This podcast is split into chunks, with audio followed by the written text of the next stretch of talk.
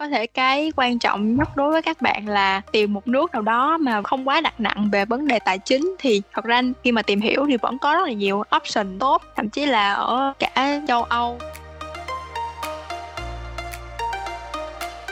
Chào mừng các bạn đến với podcast Cùng đi Đức. Chuyện những câu chuyện chia sẻ dành cho những ai có ý định học tiếng Đức, du học Đức, mong muốn được học tập và làm việc tại đây Hoặc chỉ đơn giản là có hứng thú với đất nước này Cũng là góc giải đáp những thắc mắc liên quan tới chủ đề trên. Xin chào mừng mọi người quay trở lại mới của podcast Cùng đi Đức Mọi người dạo này khỏe cả chứ? Đã lâu lắm rồi bọn mình mới có dịp lại ngồi cùng nhau trò chuyện chia sẻ thế này. Chắc là cũng hơn 2 tháng rồi, tại vì từ đầu tháng 8 tới giờ thì Huân có rất nhiều bài thi quan trọng cuối kỳ 2 của chương trình dự bị học ở bên Đức này. Thành ra là bây giờ có được hai tuần nghỉ thu thì mới có thể thông thả để tiếp tục dành thời gian cho podcast của chúng ta. Ok, không làm tốn gian của mọi người nữa khách mời của chúng ta ngày hôm nay là chị Thảo Trân cũng là một người khá là đặc biệt trong số những khách mời mà podcast cùng đi Đức có dịp cùng trò chuyện bởi vì vốn chị Trân không học chương trình kỹ nhân tại Đức mà là ở Phần Lan cụ thể là ngành kinh doanh quốc tế tại Vasa là một thành phố cảng ở phía tây Phần Lan. Và trong suốt quá trình học của mình, chị Trân có dành kỳ trao đổi tại Heilbronn, một thành phố ở phía nam Đức, cũng như là thực tập ở Hamburg là một thành phố cảng ở Bắc Đức. Với bản tính là một người thích khám phá, thích trải nghiệm và thử nhiều điều mới lạ, thì trong vòng 3-4 năm qua ở châu Âu, chị Trân đã đi rất nhiều nơi, gặp gỡ rất nhiều người, làm rất nhiều việc khác nhau, cũng như là thử công việc ở nhiều vị trí khác nhau. Tất cả nó đều đóng một vai trò quan trọng trong quá trình lớn lên và trưởng thành của chị. Khó khăn có hạnh phúc có buồn bã có mà hân hoan cũng có. Tất cả đều là những gia vị trong cái hành trình mà chị đang đi. Nhưng mà thực ra chị cũng có kể rằng là trước đây từ hồi cấp 2 chị không hề nghĩ là với hoàn cảnh của mình, chị có thể đi du học được. Vậy thì chị đã thay đổi cách suy nghĩ đấy như thế nào? Và chị đã làm sao để có thể đặt chân được đến châu Âu du học và có được những trải nghiệm như trên? Chúng ta sẽ cùng khám phá điều đó từ chính lời kể của khách mời ngày hôm nay nhé.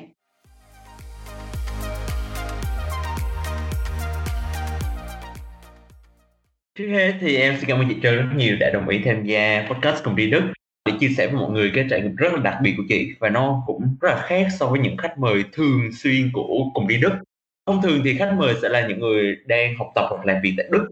Chọn Đức Đức là cái điểm dừng chân đầu tiên sau Việt Nam. Tuy nhiên, chị Trân là khác. Chị Trân lại là đến Đức sau khi đã dành một khoảng thời gian ở Phần Lan rồi, sau đó mình mới thử ở một đất nước tiếp theo. Thì cái trải nghiệm đấy là một trải nghiệm rất là khác biệt. Nên là ngày hôm nay thì chủ đề mình cũng sẽ xoay quanh cái kỳ trao đổi của chị ở bên Đức cũng như là khoảng thời gian chị thực tập ở đây. Và rõ ra hơn thì chúng ta sẽ trò chuyện xíu về cái khoảng thời gian du học của chị. Nó đã hình thành con người chị như thế nào. Thì trước mắt là thế. Thực ra em cũng đã có giới thiệu với chị một xíu trong một intro rồi nhưng mà không biết là chị có thể giới thiệu lại bản thân mình một xíu cái chặng đường chị vừa đi qua nó như thế nào không?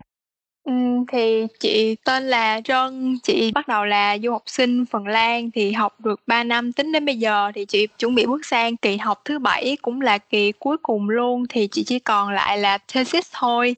Bắt đầu từ hồi năm ngoái là lúc mà hết năm 2 chị được một kỳ để đi uh, thực tập. Thì ở bên Phần Lan cái thời gian mà đi thực tập á, thường là sẽ vào lúc mùa hè. Lúc đó thì chị cũng tìm việc ở nhiều nơi cũng cả Phần Lan. Xong rồi lúc đó thì cảm giác là cũng thích thay đổi một cái môi trường mới cũng muốn thử đi làm một cái môi trường mới như thế nào thì cũng apply thử ở Đức thử rất là nhiều luôn. Thì được một công ty ở Hamburg chấp nhận offer để làm thực tập cho nên là lúc đó thì chị cũng cứ đi qua Đức, đi qua Hamburg thôi.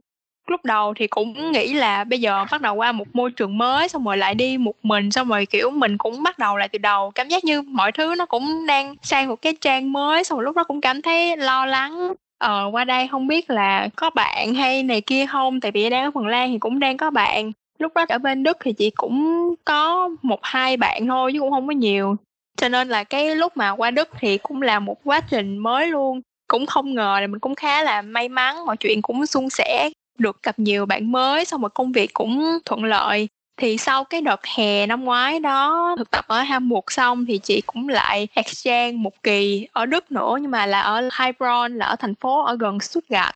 Exchange ở đó 6 tháng, sau đó thì mình vẫn thích được ở Đức tiếp, cho nên là mình lại tìm thực tập nữa và cũng khá là thích Hamburg cho nên là cũng ráng tìm thực tập ở Hamburg cũng may mắn là quay lại được Hamburg hè năm nay để thực tập tiếp. Đợt này thì được ở đây 6 tháng, coi như là cũng ở liền được ở Đức hơn một năm.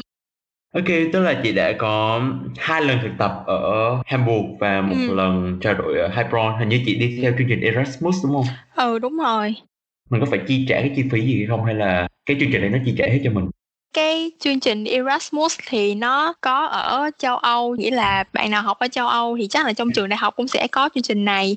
Thì mỗi trường nó sẽ có nhiều partner nhiều cái trường khác cũng trong cái hệ châu Âu luôn. Thì nếu mà đi trong cái list trường đó thì mình sẽ được học bổng mỗi tháng một khoản tiền.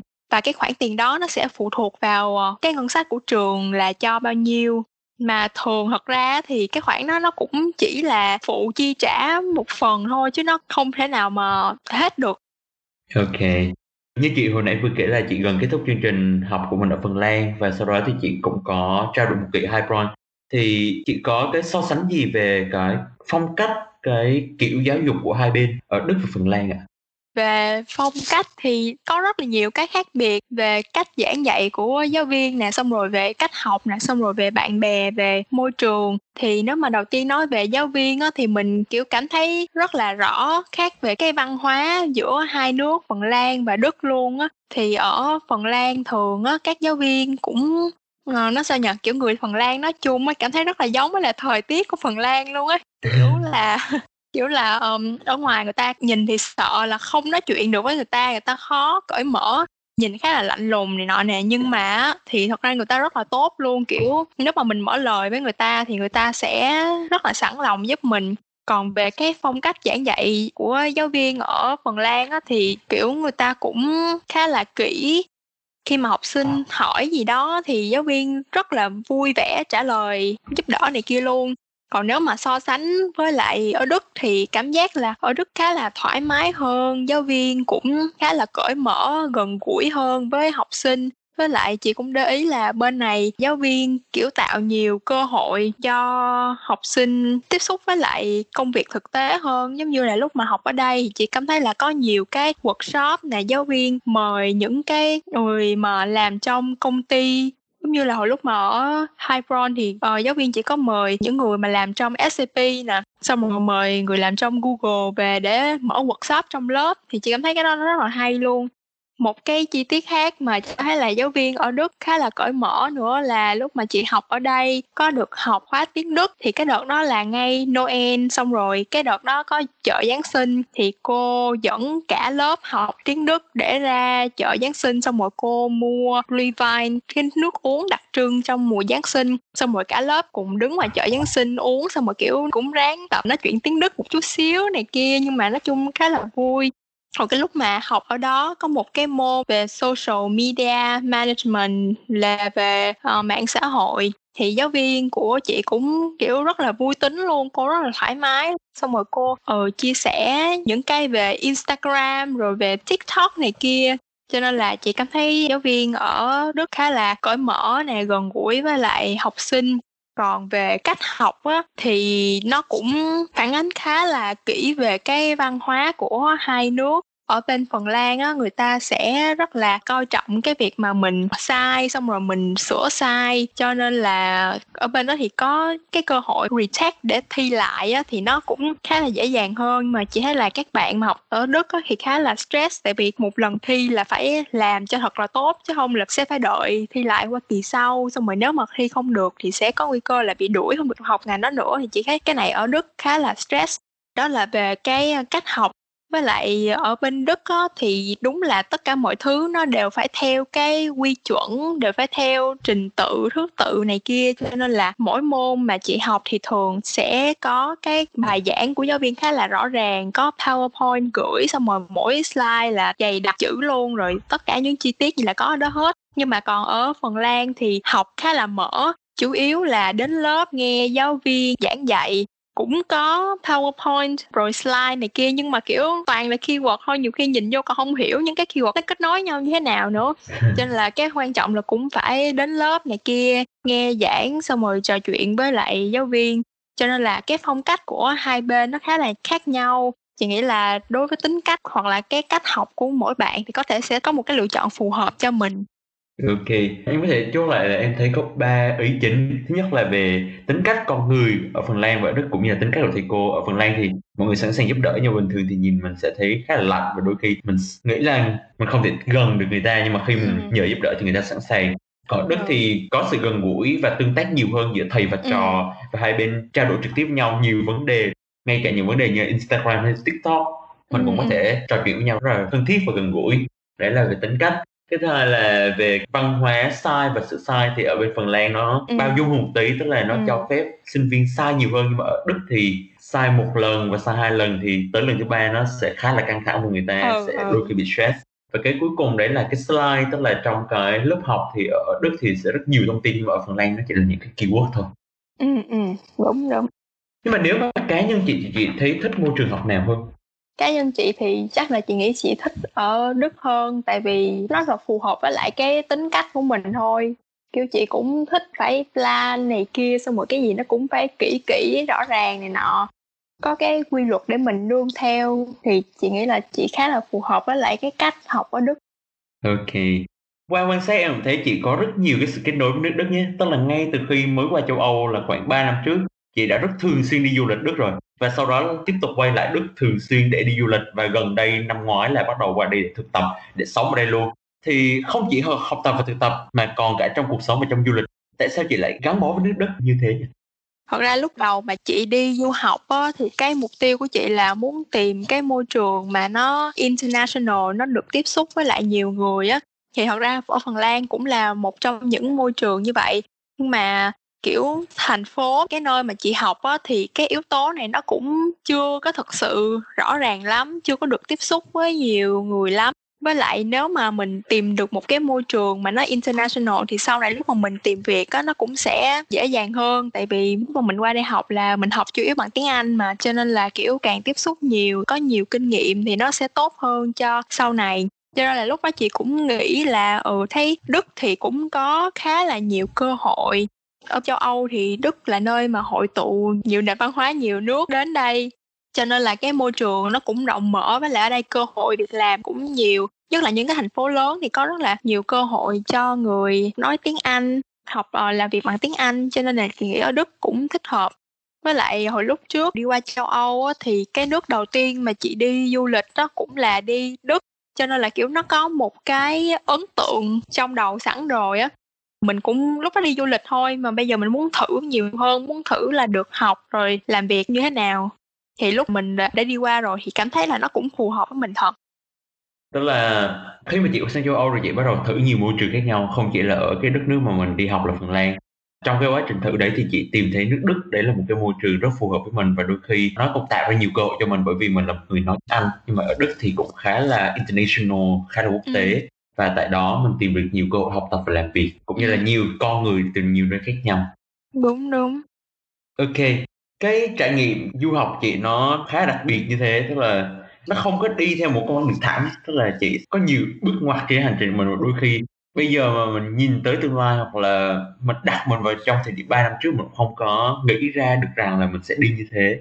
Vậy thì mình sẽ đi ngược dần về quá khứ để xem cái trải nghiệm du học đấy nó đã hình thành nên con người của chị như thế nào nhé thông qua những cái caption trên Instagram mình sẽ xem thử là bây giờ chị còn nghĩ như thế hay không và tại thời điểm đó tại sao chị lại nghĩ như thế trong thời gian gần nhất có một cái caption nó liên quan tới Hyperon đó là cái nơi chị từng đi học Erasmus trao đổi một kỳ chị có bảo là Any place on earth is nice or not totally depends on how the people you met and what experiences you had. If anyone asks me how is Hebron, I could say that my memories here are so good. So the city itself doesn't matter anymore. Tức là chị bảo là mỗi nơi trên trái đất này, tốt hay xấu, nó hoàn toàn phụ thuộc vào con người ở đó như thế nào, cũng như là mình gặp ai và mình có trải nghiệm gì. Và nếu mà ai đó hỏi chị về cái quãng thời gian Hyperon thì chị có thể nói rằng là cái kỷ niệm đây nó quá tuyệt vời. Nên là bản thân cái thành phố đấy đôi khi nó chẳng có mang ý nghĩa gì nữa, bởi vì cái ký ức của chị đã quá tuyệt vời rồi. Thì tại sao chị lại nghĩ như thế Um, thì thật sự thì chị nghĩ là cái suy nghĩ hoặc là cái caption đó nó sẽ đi theo với chị tới suốt đời luôn. Tại vì lúc nào chị cũng cảm thấy nó tốt đẹp như vậy. Nó bắt đầu từ cái việc là lúc mà hè năm ngoái chị ở Hamburg thì cảm thấy mọi thứ đang rất là vui luôn. Mình được ở thành phố lớn mà có nhiều bạn này kia lúc mà chuẩn bị phải xách đồ đi xuống Hebron rồi kiểu ai hỏi thì mình nói là ừ mình chuẩn bị chuyển xuống Hebron mà kiểu lúc đó nói xong mà không ai biết thành phố là ở đâu? Xong rồi này kia người ta nghĩ là trời cái này chắc là một cái làng nào hay gì đó rất là kinh khủng rồi. Lúc đó thì trong đầu chị chuẩn bị tâm lý là rồi chắc là nó ghê lắm này kia. Nhưng mà lúc đi rồi thì cảm thấy đúng là nó là một cái thành phố nhỏ nhưng mà nó cũng đầy đủ tiện nghi tất cả mọi thứ về cơ sở vật chất này nọ thì cũng tốt với lại một cái may mắn là lúc mà chị xuống học cái trường ở đó là Hochschule Heilbronn á, thì chị được học ở một campus nó mới vừa xây cái đó. Mà đó lại là một cái khu mà phức hợp có nhiều cái trường đại học. Ngay cái kỳ mà chị đó là kỳ học đầu tiên luôn. Coi như là xuống được khai trương trường luôn mà trường thì siêu rộng siêu to siêu đẹp. Đó là cái ấn tượng đầu tiên của chị là ừ tất cả mọi thứ nó hoàn toàn rất là tốt hơn nhiều so với cái mà mình nghĩ xong rồi bắt đầu cái lúc mà được đi học á thì chị sẽ được gặp những cái bạn cũng là sinh viên Erasmus từ những nước khác châu Âu đến từ nhiều nước khác châu Á đến nữa. Thì cảm thấy thật sự rất là vui luôn vì mình được đúng ý của mình luôn là được gặp nhiều người từ nhiều chỗ khác nhau. Thì chị uh, kết bạn được với lại nhiều bạn Brazil nè xong rồi Tây Ban Nha nè xong rồi cả Hàn Quốc nữa. Đợt đó rất là may mắn là chị chơi được khá là nhiều với lại các bạn Hàn Quốc nè xong rồi Trung Quốc thì có một cái kỷ niệm lúc đầu nghĩ là buồn, nhưng mà nghĩ lại nó cũng khá là vui, là cái đợt Tết. Thì ngay cái đợt đó là cũng đang phải là học thi luôn, ngay 30 Tết với cả mùng 1 Tết là chị đều phải học thi luôn, mà lúc đó thì ở mình không có ai hết luôn. Kiểu cũng chẳng có ai Việt Nam nữa. Xong rồi cảm thấy cũng khá là buồn nhưng mà lúc đó nghĩ lại cũng có vài bạn ờ, châu Á có bạn Hàn Quốc xong rồi chị với cả các bạn Hàn Quốc có là tối ngày mùng 1, mùng 2 á, tổ chức ăn chung rồi làm gỏi cuốn xong rồi ngồi kiểu tâm sự rồi nói chuyện tới khuya luôn rồi nghe các bạn chia sẻ về rồi hồi đó cuộc sống của bạn ở Hàn Quốc như thế nào. Chị cũng chia sẻ ở trước ở Việt Nam là ăn Tết sao? Xong rồi kiểu qua mấy năm ở Phần Lan thì ăn Tết như thế nào? Xong rồi tự nhiên lại bây giờ lại được ngồi nói chuyện thì kiểu nó là một cái trải nghiệm á không bao giờ nghĩ là ờ mình ăn tết là các bạn hàn quốc ở đức. Thì bây giờ nghĩ lại nó kiểu nó rất là vui. Ừ thì nói chung là chưa có khoảng thời gian nào mà chị uh, ờ, kết bạn xong rồi quen được nhiều bạn mới xong rồi nghe được nhiều câu chuyện mới mà nó vui như cái lúc đó. Còn một cái kỷ niệm nữa là lúc mà ở Hybron thì có tham gia một cái cuộc thi nó gọi là corporate challenge là cái tổ chức đó nó sẽ kết hợp với lại nhiều công ty, ví dụ như là Audi nè, xong rồi Green Cycle với lại một cái công ty về camera nữa tên là IDS thì mỗi công ty đó nó sẽ đưa ra một cái bài toán kinh tế, kiểu như là một cái vấn đề gì đó mà nó đang gặp trong logistics hay là sản phẩm mà nó mới ra chẳng hạn. Thì lúc đó mình sẽ chia đội ra để tham gia cuộc thi đó. Thì chị chung đội với lại ờ, ba bạn nữa có một bạn người Đức nè, một bạn người ờ, Thổ Nhĩ Kỳ cũng học ở đó luôn. Bạn nữa là ở Ý, kiểu, bốn người chung một nhóm. Thì cái cuộc thi đó nó diễn ra là ròng rã trong suốt ba, bốn tháng lận. Xong rồi, kiểu, cuối tuần là phải gặp nhau để làm project này kia để chuẩn bị cho cuộc thi mà tới cái ngày cuối cùng. Xong rồi, kiểu, dần dần thì mọi người rất là thân với nhau luôn cũng một cái điều may mắn nữa là cuối cùng cái cuộc thi đó thì nhóm của chị lại đạt được hạng nhất nữa, cho nên là mọi người, kiểu, rất là vui. Cho tới bây giờ luôn, chị vẫn còn giữ liên lạc với lại mọi người. Lâu lâu thì các bạn cũng hỏi là ừ có muốn xuống hai front chơi không? này kia.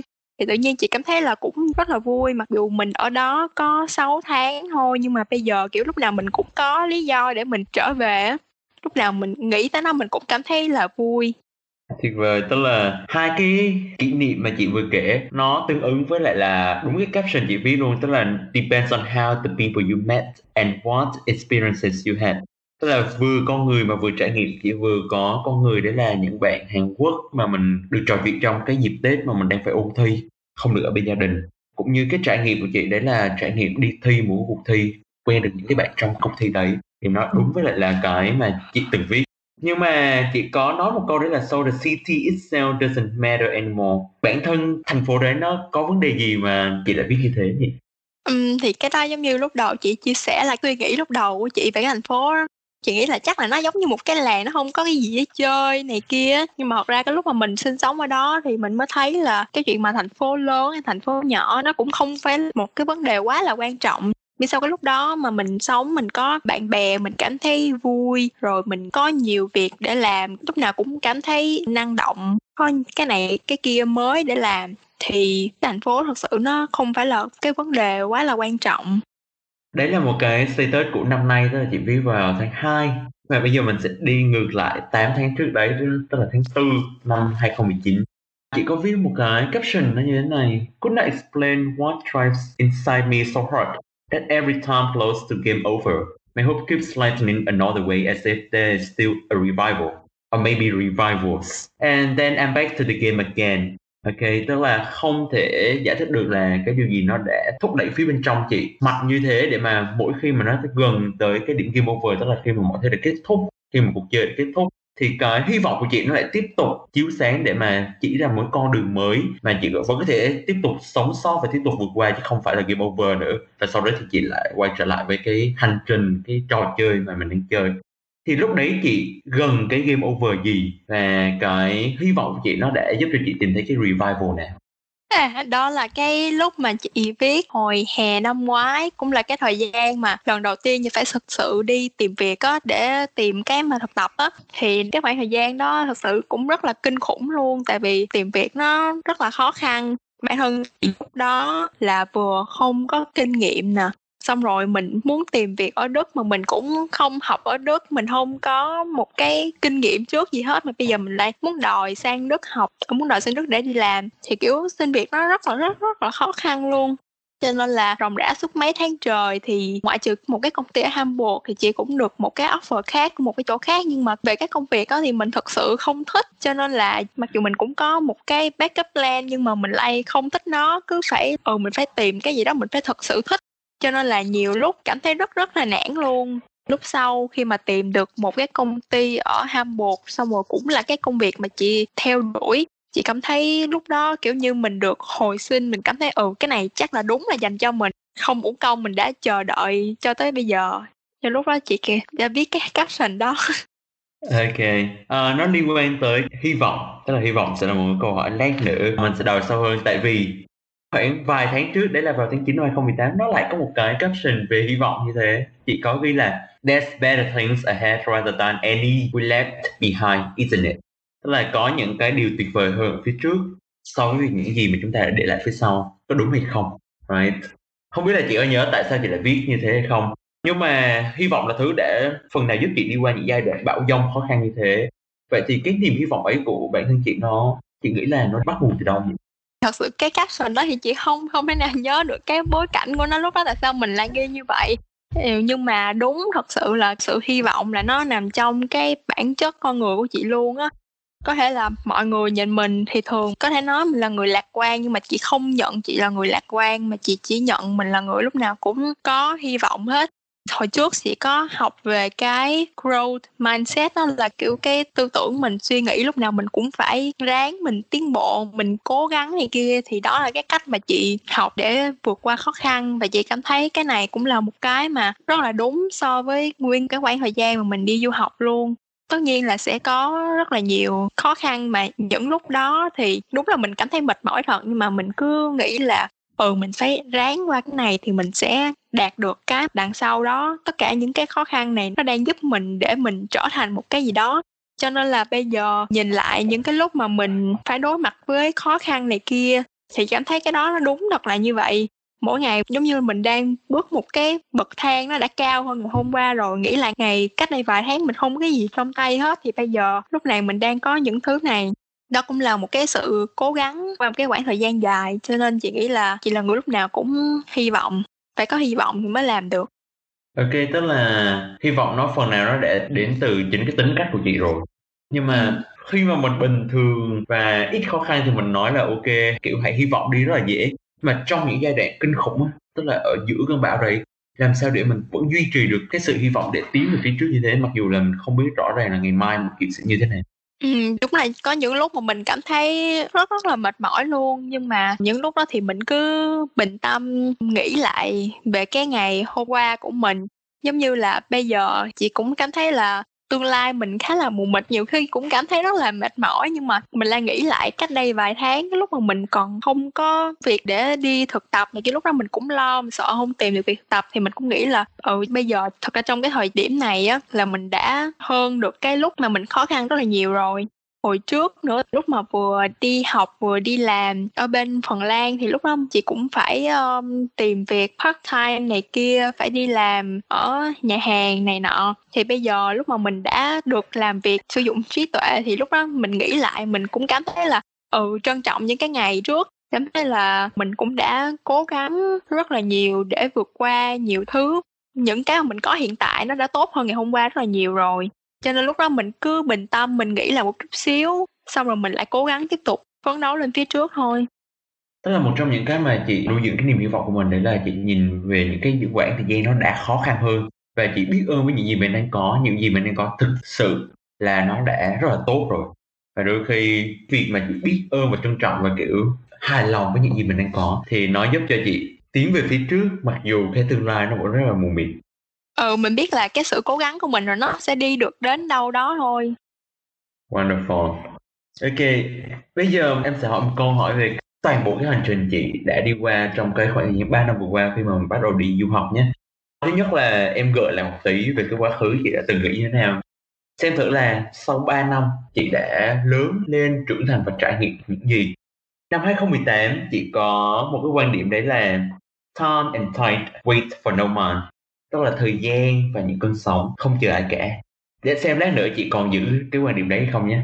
Năm 2017 thì lại có một cái quan điểm là ai nói làm con gái thực tuyệt dạy không hề nha và năm 2016 tức là ngay trước khi chị đi du học, coi như đây là điểm chốt của quá trình trước đây thì ở Việt Nam để chuẩn bị bước sang một trang mới là du học, thì chị có ghi là 2016 lesson. Notice the people who make an effort to stay in your life bài học của năm 2016 đấy là hãy xem cái cách mà mọi người cố gắng để ở lại trong cuộc sống của bạn.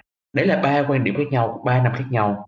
Và cái đầu tiên đấy là cái điểm cuối của cái hành trình ở Việt Nam của chị. Thì qua khỏi thời gian 3 năm như thế tới tận bây giờ, chị còn giữ những quan điểm như vậy hay không? Và chị đã thay đổi những cái quan điểm như thế nào rồi? Qua đó thì chị cảm thấy là cái hành trình du học này nó đã hình thành nên con người chị như thế nào? Ừm, chị nghĩ là ba cái chị viết thì chắc là nó nằm ở ba cái bối cảnh khác nhau.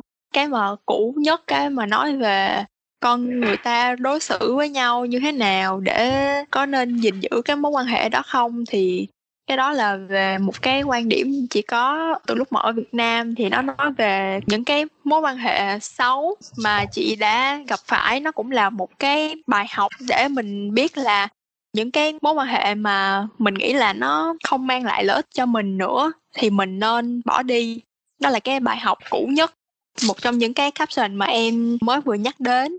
Còn cái ở giữa, bây giờ nếu mà nhìn chung chung thì chị nghĩ là làm con gái cũng sướng. Đâu có gì đâu ta.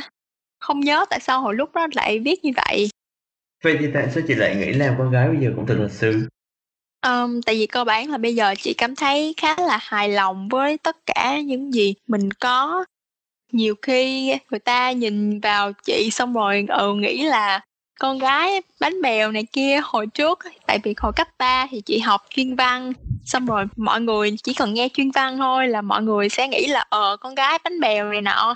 Nhưng mà từ lúc mà chị đi du học á thì chị cảm thấy là chị có thể làm được tất cả mọi thứ không có cần ai khác hết từ hồi lúc mà 3 năm trước tới bây giờ thì chắc là chị chuyển nhà cũng được mười mười mấy lần luôn rồi mà không chỉ là chuyển nhà mà chuyển từ nước này qua nước khác lúc nào cũng chỉ có một mình thôi. Cho nên là chị cảm thấy ừ chẳng có việc gì là mà mình không làm được hết. Hồi lúc trước bắt đầu đi du học xong rồi cũng đi làm kiếm tiền này kia. Cho nên là chị cảm thấy khá là hài lòng với bản thân mình cảm thấy là mình cố gắng cái gì thì mình cũng ráng đạt được điều đó. Ok. Tức là có thể một cái sự thay đổi chuyển biến của chị từ cái năm 2017 đến cuối năm 2017 để cho tới bây giờ đấy là hồi đó thì có thể phần nào chị không hài lòng với những gì mình đang có hoặc là với bản thân mình, nhưng mà bây giờ thì chị đã hài lòng hơn với bản thân mình rồi. Nó có thể là một cái sự thay đổi của chị. Nhưng mà cái quan điểm cuối cùng đấy là time and time wait for no man. Chị có vẫn còn tin vào cái quan điểm đấy hay không? Nếu mà cái ý đại khái chung chung là về thời gian không chờ đợi ai á, thì lúc nào chị cũng cảm thấy cái này nó đúng. Kiểu như nhiều khi ngồi xong rồi suy nghĩ xong rồi mình cứ sợ là ừ thời gian đang trôi qua mình đã không làm được điều gì có ích hay kiểu vậy á. Chị cảm thấy là mỗi ngày á, cái niềm vui mà cuối ngày của chị là cái ngày hôm nay mình đã làm được việc có ích hay không, xong rồi mình làm việc có tốt hay không nếu mà cái hôm đó chị làm việc mà được uh, sếp khen hay là này kia thì chị cảm thấy rất là vui luôn. Cái ngày hôm đó ừ cái ngày hôm nay là đúng là mình đã bỏ ra công sức thì vậy là nó đúng nè. Còn có những ngày mà không làm được gì hoặc là công việc nó không có được như ý muốn thì chị cảm thấy là ừ cái ngày này nó không có sợ không biết nó có đang trôi qua vô nghĩa hay không. Càng lớn với lại lúc mà ở một mình nhiều này kia thì mình cũng đang sợ là ừ không biết là thời gian này mình trôi qua có đang lãng phí quá hay không? Xong rồi mình sống xa gia đình này kia, mình không có được nhiều thời gian ở cùng với gia đình. Cho nên là nhiều khi mình cũng cảm thấy là ừ mình cũng đang mất khá là nhiều thời gian. Sợ không biết là cái này nó có đáng với mình hay không? Ok, qua đó có thể thấy được chị là một người luôn hy vọng là mỗi ngày của mình trôi qua một cách có ích và có ý nghĩa. Chị bước thêm một bậc thang so với ngày hôm qua mình đã phát triển hơn so với bản thân của mình ngày hôm qua. Vậy thì trong cái khoảng thời gian chị đã đi du học, tức là qua mỗi ngày chị đều bước lên một cái bậc thang mới như thế, thì chị cảm thấy mình khác gì so với thời điểm trước khi bước lên máy bay và đi du học, tức là chị vẫn còn ở Việt Nam, còn bây giờ là đã qua được một chặng đường không ngắn nhưng mà cũng không dài chị nghĩ là một cái bài học mà tất cả những bạn du học sinh đều có là dành nhiều thời gian cho bản thân mình hơn để khám phá, tìm tòi về thế giới bên ngoài. Tiếp xúc với nhiều người, tiếp xúc với nhiều việc, xong mà có nhiều trải nghiệm mới, mình biết được mình là ai, mình muốn gì. Có thể là nhiều bạn còn phát huy được nhiều cái tài lẻ của mình nếu mà sống trong đúng cái môi trường đó nữa chị cảm thấy là mỗi ngày thì mình đều lớn lên. Đúng là cái lúc mà mình đi du học mình có nhiều cái trải nghiệm mới mà không bao giờ mình nghĩ. Ờ, hồi lúc mà ở Việt Nam nó không phải là những cái mà quá lớn lao về sự nghiệp học hành này kia mà có những cái kiểu kỷ niệm rất là đơn giản thôi. Như là chị cũng mới vừa kể là chị ăn tết với lại các bạn hàn quốc ở đức thì nọ. Thì đó cũng là những cái trải nghiệm rất là hay ho. Rồi mình nếu mà mình không đi du học á, thì mình sẽ không bao giờ có được chị nói rất nhiều về kỷ niệm. Vậy thì cái kỷ niệm ăn tết với các bạn hàn quốc có phải là kỷ niệm đáng nhớ nhất của chị trong suốt khoảng thời gian chị đi du học hay không? Hay là có một cái gì đó nó còn đáng nhớ hơn? Nếu mà nói về kỷ niệm vui á, thì cái đó có thể là một trong những cái kỷ niệm vui. Nhưng mà đương nhiên là ở đằng sau những cái mà vui đó thì cũng có rất là nhiều cái khó khăn phải qua nhiều cái khó khăn thì người ta mới trân trọng những cái niềm vui mà nghe có vẻ đơn sơ như vậy. Cho nên chị nghĩ là ai đi du học thì cũng sẽ trải qua rất là nhiều lần mà kiểu um, khó khăn xong rồi không biết là mình có vượt qua được hay không này kia suy nghĩ uh, sâu xa về đời về mình là ai trong xã hội. Liệu mà mình có làm được cái điều mà mình muốn hay không? Xong rồi trúc trắc này kia nhiều thứ. Ok, thú vị. Cái câu hỏi về những cái băn khoăn, những cái suy nghĩ về danh tính của mình, kiểu mình là ai. Lát nữa em sẽ hỏi lại, lát nữa mình sẽ đi sâu hơn. Ha, bắt qua cái câu chuyện một tí đó là trong cuộc sống nó sẽ có những khó khăn và mình cũng phải tìm cách vượt qua nó. Thì trong một bài blog của chị, chị đã từng viết như thế này. Tức là trong cái bài blog chị kể về cái trải nghiệm chị làm đầu bếp ở một quán cà phê ở Phần Lan, ở Warsaw. Chị có bảo rằng là Life forces us to think thoroughly and asked to handle real struggles, not just study those cases. Tức là thực tế thì cuộc sống bắt buộc chúng ta phải suy nghĩ một kỹ càng và sau đó thì phải hành động để giải quyết những cái vấn đề thực sự chứ không chỉ là ngồi học về nó. Vậy thì tại sao chị lại nghĩ như thế và chị có trải nghiệm cụ thể nào để mà chứng minh cái góc nhìn đấy không?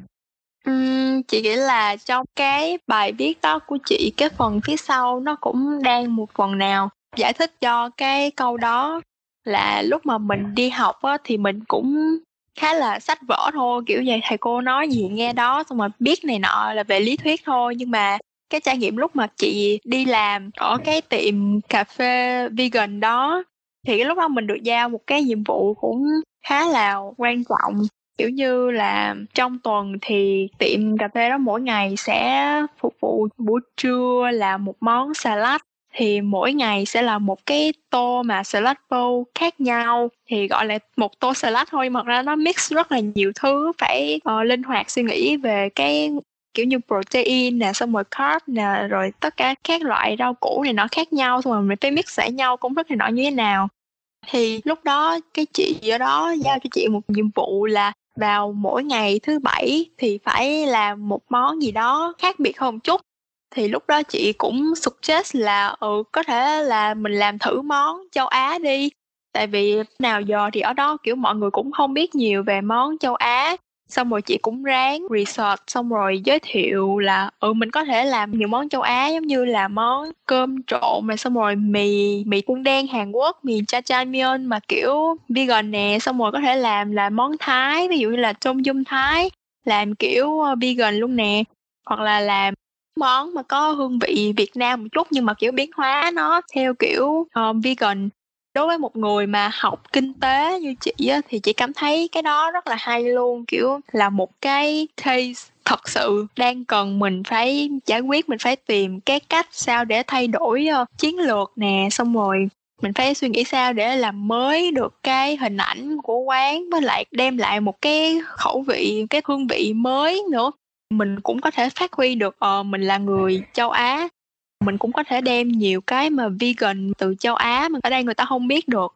Cho nên lúc đó chị đi làm nhưng mà cái mà chị học được nhiều nữa là về mindset với lại về cái cách mà mình làm việc như thế nào cách mình linh hoạt như thế nào.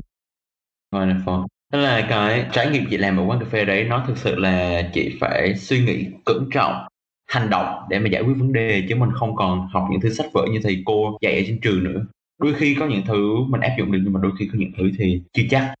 Ừ. và cuối bài viết đấy chị cũng có rút rút ra một cái quan điểm và chị in đậm nó lên. Thì em sẽ đọc lại một tí nó hơi dài nhưng mà em thấy đây là một quan điểm rất là hay để xem chị từ đó đến giờ đã sống với cái quan điểm ấy như thế nào. À, chị bảo là the experience of testing new methods and striving forwards to achieve a new goal was the most challenging and satisfying feeling ever an emotional combination of the eagerness to initiate new trenches the curiosity during different experiments, and the fascination to look back on what incredible achievements you have gained for the first time. Tức là chị bảo là cả trải nghiệm mà khi mình thử những phương pháp mới, những cái cách mới, hướng về phía trước để đạt được cái mục tiêu của mình, đó là cái trải nghiệm nó vừa đầy thử thách nhưng mà lại rất là thỏa mãn cái tấm lòng mình và nó là một sự kết hợp cảm xúc giữa, thứ nhất là mong muốn tôi cùng để tạo ra những cái thay đổi mới. Cái thứ hai là cái sự tò mò trong cái quá trình thử nghiệm nhiều cách khác nhau. Và cái thứ ba đấy là sự hào hứng khi mà mình nhìn lại cái quá trình mà mình đã đi qua, cái thành quả tuyệt vời nào mà mình đã đạt được. Vậy thì từ đó đến giờ hoặc là ngay cả trước đó, chị đã sống với cái quan điểm thử đấy như thế nào?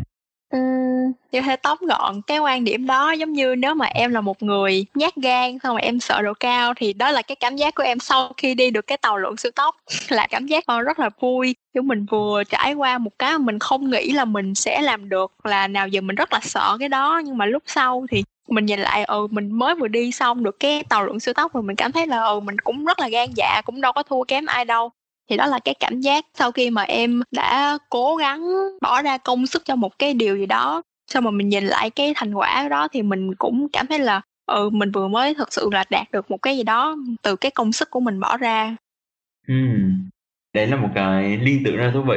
Mà chị đã sống với cái quan điểm ấy như thế này chị có thể đưa ra một số cái ví dụ nó cụ thể có thể là trong công việc hiện tại hoặc là có thể là những trải nghiệm chị đã vượt qua trước đây. Chị nghĩ là bản thân cái chuyện mà đi du học thì nó cũng đã là một cái trải nghiệm mà mình dám thử sức với lại nhiều cái mới thì hồi trước lúc mà chưa đi du học thì, kiểu, mọi người thường á sẽ nghĩ là cuộc sống đi du học nó là màu hồng, nhưng mà sau cái lúc đó trải qua thì mình mới cảm thấy là ừ nó không có như vậy mà nó có rất là nhiều cái gai nhọn đòi hỏi mình phải bền bỉ. Sau đó thì mình mới nhận ra được cái giá trị thật sự của nó. Với lại bản thân của chị là, kiểu, cũng thích làm nhiều cái mới mẻ, hay thử sức mình làm nhiều cái điều mới ví dụ như là trong cái đợt mà cách ly vừa rồi thì chị cũng ráng là mỗi tuần mình sẽ phải học online course đơn giản là mình có thể làm những cái món ăn gì đó khác biệt để mình thay đổi. Sau mỗi cái mà mới thì mình sẽ cảm thấy thú vị hơn, mình có động lực để mình tìm nhiều cái mới hơn nữa. Mỗi tuần chị sẽ thử một gì đó mới, và sau đó mình sẽ thử coi là nó sẽ mang lại điều gì cho mình nhưng mà còn việc hướng về phía trước thì sao? Chị cũng có nói về cái quan điểm là chị luôn luôn hướng về phía trước để đạt được một mục tiêu nào đó của mình. Chị có thường đặt ra những cái mục tiêu cho mình có thể ngắn hạn thôi vài tháng tới nè và chị hướng tới nó như thế nào? Ừ, thì chị là một người luôn luôn phải có kế hoạch rõ ràng thì lúc nào mình cũng suy nghĩ về tương lai của mình phía trước mình phải làm gì mình muốn gì và mình làm sao để mình đạt được cái đó dù ngắn hạn hay dài hạn gì chị cũng luôn luôn đặt ra cái mục tiêu đó cho mình thì từ đó thì mình mới có thể phấn đấu được. Bây giờ mình sẽ quay lại cái câu hỏi hồi nãy tức là về cái danh tính của mình cái identity của mình. Hồi nãy chị vừa kể đấy là chị có băn khoăn về cái câu hỏi mình là ai cái vai trò mình là gì. Vậy thì qua những cái băn khoăn đấy thì chị đã tìm được phần nào câu trả lời cho mình hay chưa? Và cái câu trả lời của chị đấy là gì? Chị nghĩ đầu tiên là mình sẽ phải biết là mình muốn làm gì. Chị nghĩ cái này nó nó khá là quan trọng từ khi mà mình đã xác định được là mình muốn làm gì muốn ở đâu thì từ đó mình mới hoạch định ra được là mình cần phải làm gì. Ok biết là cái mong muốn của mình là gì. Mình là nó một cái khó khó đấy là giờ lại đặt ra câu hỏi vậy thì mình tìm ra cái mong muốn của mình đấy như thế nào? Chị nghĩ là bên trong mỗi người sẽ có cái động lực để thúc đẩy mình đi theo cái mục tiêu của mình. Ok nhưng mà cá nhân chị thì không biết là chị đã có câu trả lời cụ thể cho nó chưa nhưng mà chị cảm thấy cái vai trò của mình trong xã hội này là gì Câu hỏi này thì nghe nó hơi nghe nó hơi lớn lao nhỉ. à, ok vậy chị là ai thôi Chị là ai hả? Kiểu thật ra thì câu hỏi này cũng hơi khó làm vậy chị cũng không có suy nghĩ kiểu như nó quá quan trọng. Giống thì như hồi nãy em nói là không biết là chị đã có câu trả lời hay chưa Nếu có thôi nha thì câu hỏi đó em nghĩ là thế hệ bọn mình Hầu như bất kỳ ai cũng bắt đầu chật vật và băn khoăn và vật lộn với nó. Và đôi khi nó phải tốn rất rất nhiều năm Thì mình mới phần nào tìm ra được câu trả lời cho mình. Thì nó không nhất thiết là câu hỏi mà chị phải trả lời. Nó chỉ là một cái thử xem là chị đã khám phá bản thân mình ra như thế nào thôi. Um, chị hơi khó trả lời câu hỏi này tại vì một phần á là chị không có đặt mình so sánh nhiều với lại ờ, những người xung quanh, mà chị muốn là đặt mình so sánh với lại bản thân mình thôi. Đó là so sánh với cái mong muốn của mình, thì mình đã đạt được cái điều đó hay chưa? Nhiều khi nếu mà mình băn khoăn quá nhiều về cái vị thế của mình trong xã hội, kiểu như mình so sánh với nhiều người khác thì vô tình mình lại đặt ra quá nhiều áp lực cho mình mỗi người có cái định nghĩa riêng về thành công cái mình mong muốn thì mình cứ hướng tới cái điều đó thôi chứ. Nhiều người kiểu đặt nặng quá nhiều về cái suy nghĩ của mình so với người khác hoặc là so với một cái quy chuẩn nào đó cho nên là vô tình cảm thấy rất là stress. Cho nên là đối với chị thì kiểu mình cứ cố gắng lên phía trước thôi. Tức là chị bảo là mỗi người sẽ có một cái hướng đi, mỗi người sẽ có một cái định nghĩa thành công khác nhau. Vậy thì với cá nhân chị thì định nghĩa thành công của chị là như thế nào? Không phải là định nghĩa thành công của xã hội, nhưng mà nó là của riêng chị thôi. um, cái định nghĩa thành công của chị trong thời điểm hiện tại là mong muốn có một cái sự nghiệp vững vàng mong muốn là mình có thể học được cái mà mình muốn xong rồi có thể áp dụng cái đó cho công việc sau này nếu mà nói về thành công sự nghiệp thì nó sẽ là như vậy có thể về mai sau không chỉ là mình bộc lập tài chính cho mình nhưng mà mình còn có thể là một cái chỗ dựa tinh thần vững chắc cho gia đình mình nữa đối với chị hiện giờ thì đó là những cái mà chị mong muốn nhất Ok, tức là đầu tiên là mình chăm lo cho bản thân để mình có được một sự nghiệp nó vững vàng, có thể lo cho bản thân mình và sau đó thì mình phần nào trở thành chủ dựa để lo được cho những người mà mình yêu thương. ừ. Ok, Ờ, em nghĩ là mình sẽ có thể chốt một câu nho nhỏ bởi vì mình cũng trò chuyện khá là lâu trong buổi podcast ngày hôm nay thì mình sẽ hướng về những cái bạn người nghe hơn. Ờ, theo được biết đấy là hồi xưa hồi cấp 2 chẳng hạn chị cũng không nghĩ là mình sẽ đi du học đâu. Nhưng mà sau những năm tiếp theo đấy cái suy nghĩ của chị nó phần nào đã thay đổi và nó đã dẫn tới việc là chị đi du học Phần Lan đi du học ở châu Âu. Và bây giờ đang dừng chân ở Đức qua cái trải nghiệm đấy của chị thì chị có lời nhắn nhủ nào cho những bạn ở Việt Nam nhưng mà cũng không có điều kiện quá tốt để mà đi du học? Các bạn có thể tự chuẩn bị cho bản thân mình như thế nào nếu đi du học cũng là một cái điều mà các bạn thực sự quan tâm? Và cái cơ hội đi du học dành cho các bạn trẻ hiện tại nó như thế nào? Chị nghĩ là mỗi người nếu mà đã muốn đi du học rồi thì mọi người sẽ có thể tìm ra được một cái con đường phù hợp của mình thôi có thể cái quan trọng nhất đối với các bạn là tìm một nước nào đó mà không quá đặt nặng về vấn đề tài chính thì thật ra khi mà tìm hiểu thì vẫn có rất là nhiều option tốt, thậm chí là ở cả châu Âu này kia. Và khi mà các bạn đã xác định được rồi á, và biết cái đó là cái điều mà mình thật sự đang hướng tới, cái mà mình mong muốn có được thì các bạn sẽ cứ cố gắng mà theo đuổi nó thôi. Trong cái quá trình đó thì chắc chắn sẽ có rất là nhiều cái khắc nghiệt, xong rồi cảm thấy nhớ nhà, cảm thấy khổ sở này kia. Nhưng mà sau mỗi lần vấp ngã khó khăn đó thì nó sẽ để lại cho mình một cái bài học. Tự nhiên như vậy thì các bạn sẽ cứ lớn lên thôi, sẽ cứ trưởng thành thôi cho nên là chị nghĩ con đường mà đi du học lúc nào nó cũng đầy trong gai, nhưng mà đằng sau đó thì chắc chắn là mỗi người sẽ học được một cái gì đó. Ok, tuyệt vời. Bây giờ mình sẽ đặt trong một cái trường hợp tùy mỗi người nhé. Tất nhiên là nó sẽ phụ thuộc vào quan điểm của mỗi người là có học ở Việt Nam hay là đi du học hay không. Nhưng mà với cá nhân, tức là quan điểm này rất là cá nhân của chị thôi, thì các bạn trẻ có nên đi du học hay không? Um, đối với chị thì chị sẽ khuyên là mọi người nên đi du học. Tại vì khi đi du học thì mình sẽ có nhiều trải nghiệm hơn. Thứ nhất là nhiều trải nghiệm mới. Thứ hai là mình sẽ có nhiều thời gian và nhiều cơ hội để khám phá bản thân của mình hơn tại vì bên này thì cái môi trường cái hoàn cảnh nó bắt buộc các bạn là kiểu như phải ra đời sớm phải tiếp xúc với lại nhiều người phải tiếp xúc với nhiều môi trường có thể là người tốt người xấu. Nhưng mà qua đó thì mình sẽ có được bài học là sẽ lớn lên. Quan trọng nhất là trải nghiệm của tuổi trẻ không chỉ là các bạn có cơ hội đi học ờ, quen biết nhiều bạn mới mà cũng có thể là đi du lịch nữa nè. Ừ, nghe hấp dẫn. Ok, tức là cái lời khuyên của chị hoặc là cái quan điểm của chị nó cũng là nên đi du học. Bởi vì uh, nó cho mình cái cơ hội được trải nghiệm nhiều hơn, được thử những điều mà có thể mình chưa bao giờ tưởng tượng ra. Và qua cái việc mà mình ra đời sớm như thế mình rèn giũa bản thân mình thì mình sẽ phát triển và tiến bộ nhiều hơn. Ok em nghĩ đấy là một cái lời chốt rất là ý nghĩa và nó cũng mang lại một góc nhìn hay ho về cuộc sống du học. Tất nhiên là nó đầy giống gai nhưng mà cũng rất là xứng đáng nếu mình có thể dành thời gian và công sức cho nó. Xin cảm ơn chị Trang rất nhiều đã đồng ý tham gia podcast cùng đi đất ngày hôm nay và chia sẻ với mọi người câu chuyện của chị cũng như là cái quan điểm của chị để cho các bạn có một cái góc nhìn tham khảo về một người đã từng đi trước rồi và họ cũng đã đến được một đâu đó. Có thể nếu mà mình cũng muốn và mình đi trên con đường đấy, mình cũng sẽ đến một đâu đấy. Còn nếu không thì mình biết được là thế giới này nó rộng lớn như thế nào, có những con người nó sống khác với mình. Thì rất là cảm ơn chị Trân về những chia sẻ trong buổi ngày hôm nay ạ. À chị cũng cảm ơn em đã mời chị và rất là hy vọng những cái lời chia sẻ này cũng sẽ động viên được một bạn nào đó nghe podcast. Dạ, yeah. cảm ơn chị nhiều.